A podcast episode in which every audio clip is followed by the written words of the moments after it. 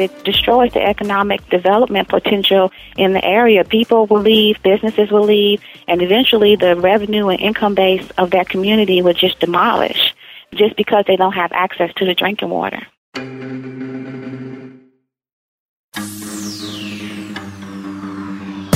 Welcome to Infinite Earth Radio.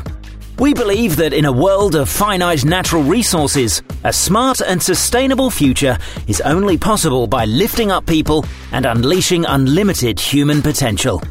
Infinite Earth Radio will not only help you learn from bright visionary civic leaders who are building smarter, more inclusive and sustainable communities, but you'll discover how you can bring these ideas to your community.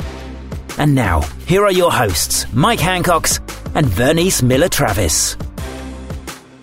Welcome back to Infinite Earth Radio, where we interview thought leaders and change agents who are transforming the future by building smarter, more sustainable, and more equitable communities. If you would like to learn more about Infinite Earth Radio or the topics discussed on today's show, go to our website, infiniteearthradio.com, and you will find show notes for today's show as well as links to all of our episodes. So let's get right to today's show. So, in light of the national attention on the water crisis in Flint, Michigan, we're doing a short series of podcasts looking at the water infrastructure and water quality issues facing communities across the country. Our topic today is water infrastructure in rural communities. Hope Cupit is president and CEO of Southeast Rural Community Assistance Project, and she's joined by her colleague, Andy Crocker, Virginia State Manager for Regional Programs. SERCAP's mission is to improve the quality of life for low income individuals by promoting affordable water and wastewater facilities, community development, environmental health, and economic self-sufficiency. SERCAP has brought clean water and wastewater facilities to more than 450,000 residents in Delaware, Maryland, Virginia, North Carolina, South Carolina, Georgia, and Florida. So let's get started with our first question. The water crisis in Flint, Michigan gathered a lot of media coverage and outrage, but the situation in Flint is not that rare in the United States. Can you share, Hope and Andy, your sense of the scope of the problem? How many Americans lack access to safe drinking water? Hello, this is Hope. I'll, I'll start and then Andy can fill in. It is estimated that 1.6 million people in the United States do not have access to water. And that cost is 1 trillion over the next 20 years just to fix it. And the estimated cost in that industry, the capital investments by water industry is $23 billion per year below what should be spent to meet the water quality needs in this country. I don't really have a whole lot to add other than to maybe clarify that trillion dollar figure is for infrastructure needs for the entire nation, not just to the people who currently do not have access to water and wastewater. Right. So, in addition to the folks, I think you quoted 1.6 million folks who don't have access to drinking water, but that doesn't take into account folks who may have access to drinking water that is below standard. Is that accurate? That's accurate. That's right. Okay, great. And many of those folks who don't meet standards are in very small systems. The vast majority of compliance related issues, as reported to EPA through state primacy agencies, come from very small utilities. Gotcha. This is lack of water and wastewater infrastructure. You've mentioned rural communities, but is it disproportionately located in other geographic ways, or are certain populations more likely to be impacted? I can speak to that and then Andy could add. We have situations in some of our states where that we serve that you have unincorporated communities and those unincorporated communities do not have access to public drinking water and their water quality and water supply may be inadequate. Whereas the water that they're pulling from the tap is either brown or discolored. And that's just based on the fact that they're not getting the good water that should come from the public water supply. So those communities are impacted and affected and we went to visit those folks in Delaware and we're trying to get them access to the public water supply. So usually we find that it's low income, typically minority communities that are mostly impacted. I think Hope really covered that well. I mean, you can find pockets everywhere. I mean, who would have thought in Virginia that we have so many people who still don't have water? There's approximately 15,000 residences in Virginia alone that don't have access to public drinking water. So there are lots of issues that cause that. You find them in, as Hope said, rural and unincorporated areas, but areas where utilities are trying to expand, but they just don't have the customer base to make it economically feasible. So if they are able to run water or wastewater out to serve, say, a few homes in a certain area, economically, it's just not sustainable. So if they are able to undertake the project somehow, maybe get granted in order to physically make the project happen, it typically isn't sustainable because you have too few people paying to keep the services going. If I could jump in for a second, but what about the circumstance where you have rural communities who for decades have been trying to get water and wastewater infrastructure and still somehow cannot get on the radar screen for that to happen. But yet when new subdivisions and or country clubs or recreational facilities are built nearby, they don't seem to have any problem getting water infrastructure to those new subdivisions and developments or recreational facilities, golf courses and the like. How do they justify being able to make the investments for new development, but not not for long-term existing distressed communities? The one thing that, in my experience, is that we often hear, this is what we hear a lot of times at a lot of the board meetings is that those folks won't pay for the water. We cannot extend water lines to them because they will not pay the water bills. So why should we extend the lines to them? We're going to end up not having the water bills be paid for by the folks that we need to extend it to. So that's one excuse that I hear why they won't do that. However, when you have the new development and the new golf courses and the new country clubs, they feel as though those folks will pay and will support the water system. That is true both from a bias standpoint, you know, the perception that the payment won't be there, but there's also a realistic component to that, and not necessarily from all distressed communities, but for example, there might be only a certain portion of people within the community that really want the water service or wastewater service and are willing to pay for it, and others are not because hookup fees perhaps are prohibitive. Whereas in a new development, those costs are kind of built into the building lots and selling of the homes and all that kind of thing. It sort of all gets rolled up into the developmental costs, whereas these distressed communities already are typically lower income, not always, and so it's a real hurdle for them to be able to come up with the money to tie on to the utility in order to receive the services that they so desperately need. Mm-hmm. A lot of the communities that we serve, even if they have the new development and the local government or locality puts the water line in the community, they still won't hook up. And mostly because they don't want to pay the water bills. The water bills may be too expensive for them and they want to keep their own water systems. We have the community in Suffolk, Virginia called Hobson Village where there was a, a huge residential development going up with million dollar homes right behind their property. And the city did run water lines throughout the entire community, but those folks did not want to hook up the we worked with the Office of Drinking Water and the Health Department through an environmental justice grant to resolve the problem. What they really wanted us to do was to have them hook up to the water system. But however, we just helped the end solution was we upgraded their infrastructure so that they can keep their own drinking water. So that was the solution that we came up with for that community. So you're right. When they were there, no development was done, but when the new golf course and the new homes were built, that's when the infrastructure came, but they still didn't want to have access to it. So, can you share with our listeners what the implications are for these rural communities and families that don't have access to clean water and wastewater facilities? What are the health and economic implications for them?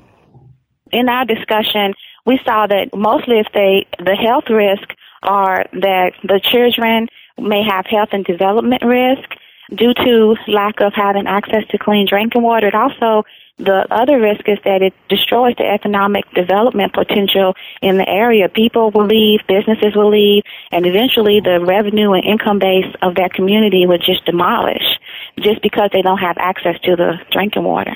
It's a vicious cycle. It just continues to feed itself. More people leave because of loss of jobs and economic opportunity and again, a greater burden is placed for paying for the system on the existing customers that stayed in that community. And it, just creates a situation, like Hope said, that's ultimately kind of destructive. And communities then are left with really little choice about what their options are to move forward. And a lot of times regionalization may be on the table, but they still don't want to surrender their autonomy. So it's not an easy decision. People typically plan for the best of times and not necessarily look at what may happen if certain event takes place, for example, an industry moving out or one of the main employers in an area, that kind of thing. Tell us about the work of the Southeast Rural Community Assistance Project. What have you been doing to address this problem of an inequity in access to water infrastructure? Well, education is a really key component, obviously, and we work pretty closely with for example, the Office of Drinking Water's Division of Capacity Development, which helps us identify at-risk water systems and communities that need that assistance. So even though people, for example, who serve as board members and council members and things in towns and water utilities, uh, they're well intentioned and they're probably very good at what they do in their everyday jobs, but most of them really don't understand what it takes to run a utility. And so they don't know what questions to ask even sometimes. And that limits their ability to reach out and to be able to improve their lot. They most, unfortunately, most managers feel like they're good managers because they don't spend money, for example, instead of understanding that things like full cost rate setting will actually help them in the long run be able to address issues not just for their current customers, but also provides them a plan to move forward and extend service to areas that currently aren't served. Right. As far as the access portion of it, also, we've had folks waiting 15 to 20 years to have access to public water. They want the public water, but the town or the local government will not extend the water lines to them for some reason or another. So we've come up with a policy where they could charge those folks an outside water rate that's higher than the folks that are in town. And that's one solution where some of them have come around and are embracing that so that they can offer the folks that are outside of the town limits but still can have access to the water. Hope, is South Carolina one of the states that you all work in?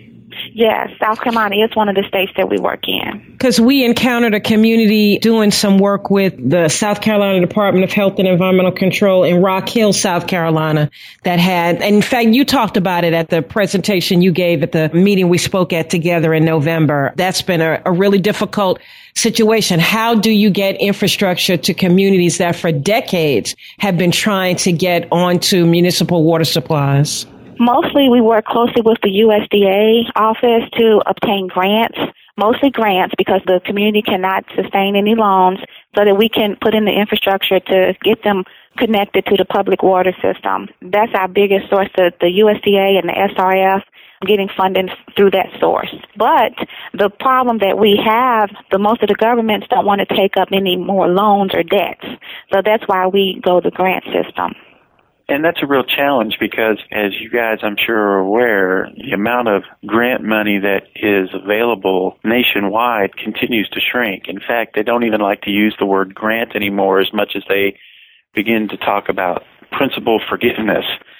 So it's very difficult. And if a community, if it's not, for example, a critical health need, then they might not rise to the top of the list of recipients yes, it would be good if they had from a capacity issue, but because the limited grant funds are so competitive that the ones that take priority are ones that have actual critical health needs as opposed to capacity needs.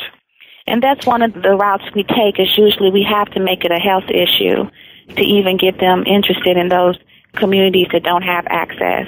That's one of the routes that we take. So you've already begun to talk about what our next question is, which is on a national level, what are the obstacles to addressing this problem and what's needed to fix it? And one of the things you've addressed already is the lack of grants and federal resources. What are some of the other obstacles that get in the way of being able to get communities what they need? They really need to look at pre-development. That's a big issue. There's no planning for the future. There's Andy mentioned the full cost service rates and what that would actually mean, the benefit from that is that it would actually let the users know how much water they are using and then that would help them to conserve their water usage. if they were actually being charged what it costs to service them. Another thing that we see that we've mentioned before was communities don't want to get into debt or take on any more debt, but however, they do not want to raise rates. That's one of the things that we see consistently throughout the communities we service that they don't want to raise rates and that it's because it's more political in nature. We were even did a study that showed that if all the utilities raised to raise $100 per customer, which is only $8.34 a month, that it could eventually fund their infrastructure needs. But just getting them to raise the rates is an issue. And small systems do not want to give up control. They don't want to regionalize, and because people are leaving, as Andy stated before, in the community, they cannot support and sustain that water system. So it makes more sense and better sense to operate on a regional level. Well, we still have tribal communities also in the Mid Atlantic region and the Southeast region. How are they bearing up under this circumstance of water infrastructure or lack thereof?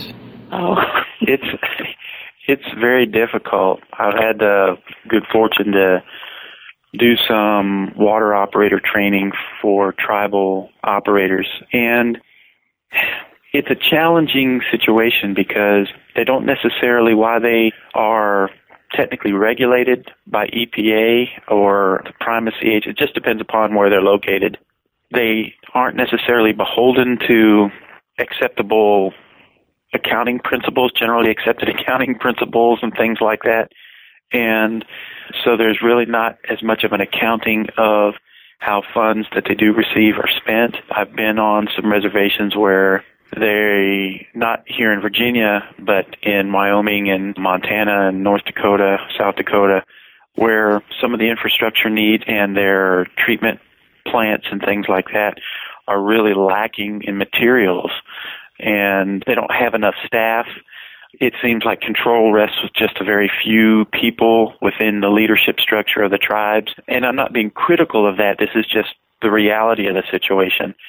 So it's a very difficult situation to try to address just because of the fact that there's not a lot of accountability outside of the tribe.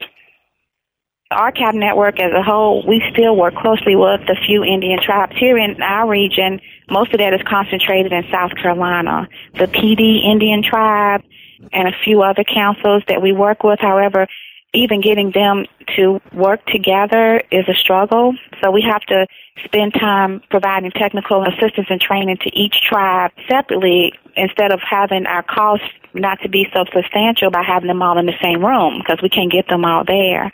But it is very difficult and, and they lack the resources as well because they maintain and keep their own separate water system outside of what we know as a traditional water supply. So, how can people learn more about the great work that you're doing and how can they support the work that you're doing at SERCAP?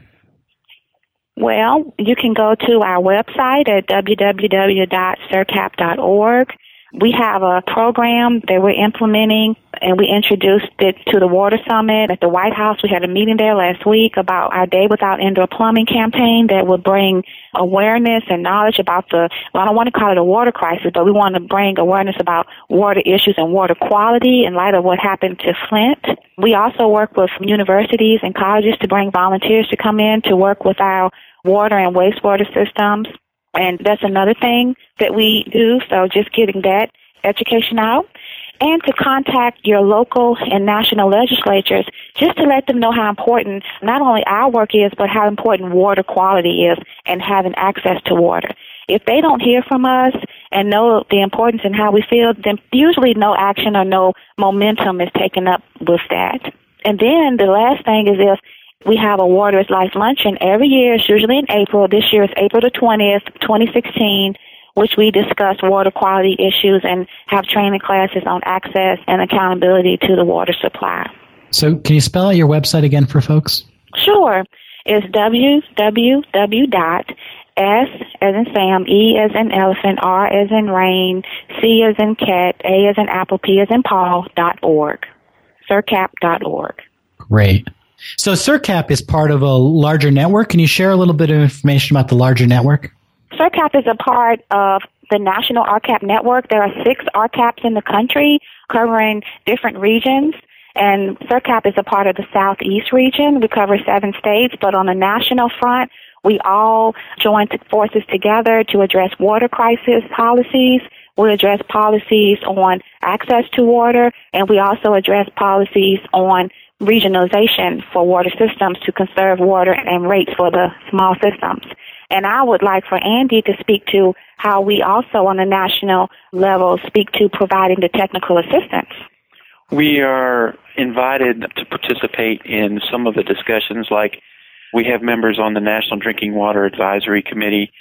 So we get to be a part of the stakeholder group that looks at policy decisions and potential regulatory issues from a technical assistance standpoint. We have a lot of expertise all over the country. I'm, I'm fortunate to serve on what we call our technical resources team that is sort of a go-to group among the technical assistance providers that if we do run into an issue that maybe, you know, like in Virginia, we don't have a lot of problems with arsenic, for example, but out west there's a greater problem with arsenic in water. So we can pool our resources and our knowledge to really come together and help communities anywhere in the country for that matter. And so does the larger RCAP network have its own website? Sure. The National RCAP's website is www.rcap.org.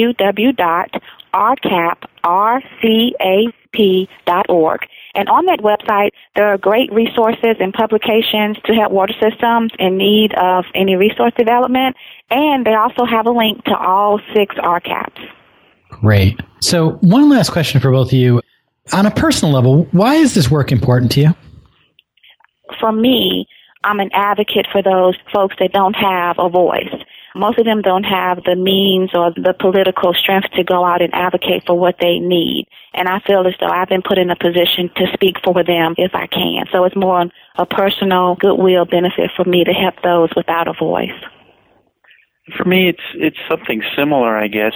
I've been involved in water on the utility side, and then also as a trainer and technical assistance provider for a long time. But until I came to SERCAP about a year ago, I never really had the kind of impact that I feel like we can now. And, and maybe just me personally, but I mean, as a member of this team of people that are able to provide relief and assistance, I'll never forget the feeling that I got the first time I helped a community get a technical assistance grant that took care of a critical health issue with related to their water system. It was as if I was some sort of savior or something, and I I really couldn't help them see that I was just fortunate to be in the right place at the right time to help them. But they're so grateful for anything that we do for them, and it's incredibly rewarding. Thank you both for those really poignant answers. So our next and last three questions are a lightning round series of questions. So we're going to ask you a question and we want to give you to give us a quick answer. The first thing that pops in your head. First one is if you could implement one change or pick one leverage point that would lead to smarter, more sustainable and more equitable communities, what would it be? Required board training. Raise rates. Wow, that was succinct. What one action could our listeners, you know, the average citizen take to help build a more equitable and sustainable future? What what action could they take is get engaged. And they can do that in a number of fronts by volunteering, but I'm not trying to be a political person necessarily, but we've come to understand just how important it is for legislators to hear from everyday people to say this is really important to us and, and we need you guys to keep it going. And then finally, if you're successful in the work that you're doing, what would the world look like 30 years from now? Increase access to water by 30%. People getting along. Thank you both. Thank you very much. Can't thank you enough for what you're doing in the communities that you're working with. And thank you all for listening. And we look forward to seeing you all again on the next episode of Infinite Earth Radio. Infinite Earth Radio is a podcast produced by Skeo in association with the Local Government Commission. To learn more about Skeo, the Local Government Commission, Infinite Earth Radio guests, or how you can make a difference in your community, visit our website at infiniteearthradio.com or join us on Facebook at www.facebook.com forward slash Infinite Earth Radio and Twitter by following at Infin Earth Radio.